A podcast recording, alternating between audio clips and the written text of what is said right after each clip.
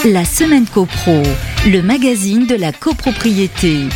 Une émission présentée par Lisa Inesta, en partenariat avec l'ANGC, l'Association nationale des gestionnaires de copropriété. Bonjour à tous, très heureuse de vous retrouver, c'est un plaisir. Vous écoutez votre émission copropriété préférée, bienvenue dans la semaine copro.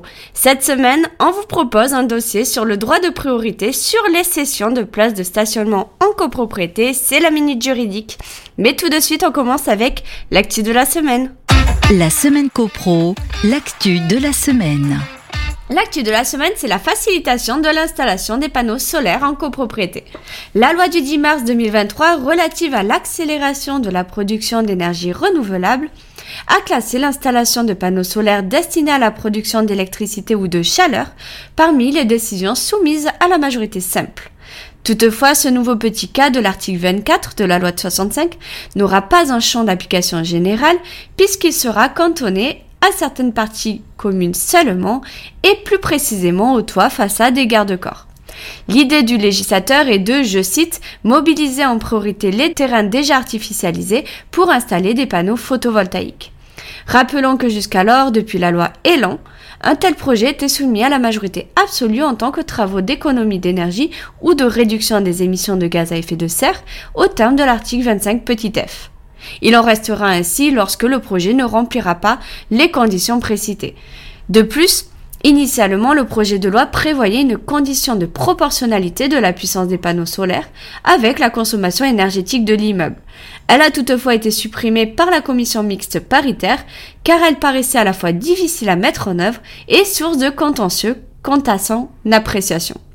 À savoir, la loi comporte un ensemble d'autres mesures parmi lesquelles l'obligation pour les organismes HLM d'intégrer, à l'occasion du renouvellement du DPE collectif, une étude de faisabilité portant sur les possibilités existantes en termes d'énergie renouvelable.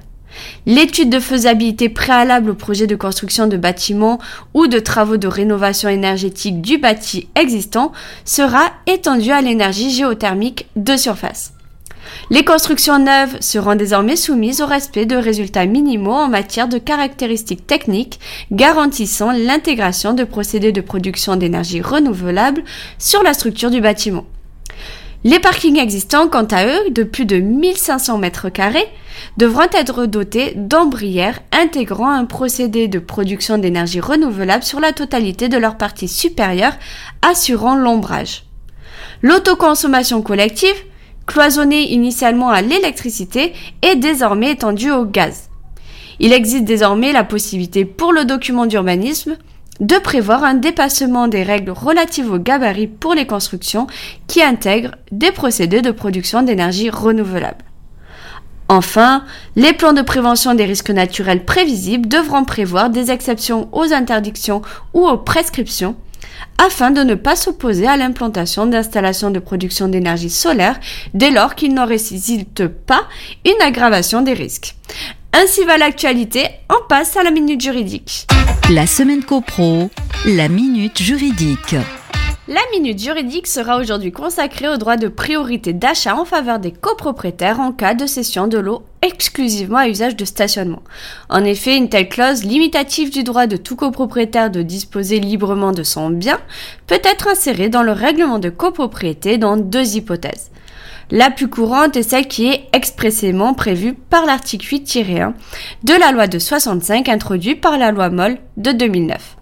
Il s'agit de la situation dans laquelle l'édification de l'immeuble a été subordonnée à la réalisation de ses aires, c'est-à-dire lorsque le permis de construire d'un immeuble en copropriété a été délivré conformément à un plan local d'urbanisme ou un autre document d'urbanisme imposant la réalisation d'aires de stationnement. Ce droit de priorité, qui n'est bien sûr mis en œuvre qu'à l'occasion de la vente de l'eau exclusivement à usage de stationnement, va obliger le copropriétaire concerné à informer le syndic préalablement à la conclusion de la vente de son intention et ce par lettre recommandée avec demande d'avis de réception et en indiquant le prix et les conditions de la cession projetée. Le gestionnaire retransmet ensuite, sans délai et aux frais du vendeur, l'information aux autres copropriétaires selon les mêmes modalités. Cette notification vaut offre de vente pendant deux mois à compter de sa réception. À l'issue de ce délai, si aucun copropriétaire ne s'est manifesté, le vendeur peut ensuite bien sûr céder librement son lot. Finalement, cette disposition traduit la volonté du législateur de donner la possibilité aux copropriétaires n'ayant pas encore de place de stationnement dans l'immeuble d'en acquérir une par préférence. Si toutefois le règlement de copropriété ne contient aucune stipulation relative à ce droit de priorité et que les conditions légales sont remplies, l'Assemblée générale peut décider de l'insertion d'une telle clause dans le règlement à l'unanimité des voix de tous les copropriétaires dès lors qu'il s'agit de modifier les modalités de jouissance des parties privatives. S'agissant d'une simple faculté pour les copropriétaires, il ne peut en effet être fait application des dispositions de l'article 24 petit f de la loi de 65 relative aux adaptations du règlement rendues nécessaires par les modifications législatives et réglementaires postérieures à son établissement afin de soumettre le projet à la majorité simple. Cette jurisprudence constante a d'ailleurs été confirmée par plusieurs réponses ministérielles, dont la dernière en date du 12 novembre 2019. De plus, en dehors de ce qui est prévu à l'article précité, certains règlements de copropriété restreignent, voire interdisent tout de même la vente ou la location de locaux accessoires tels que des garages ou des parkings à d'autres personnes qu'à des occupants de l'immeuble ou en tout cas de manière séparée du local principal.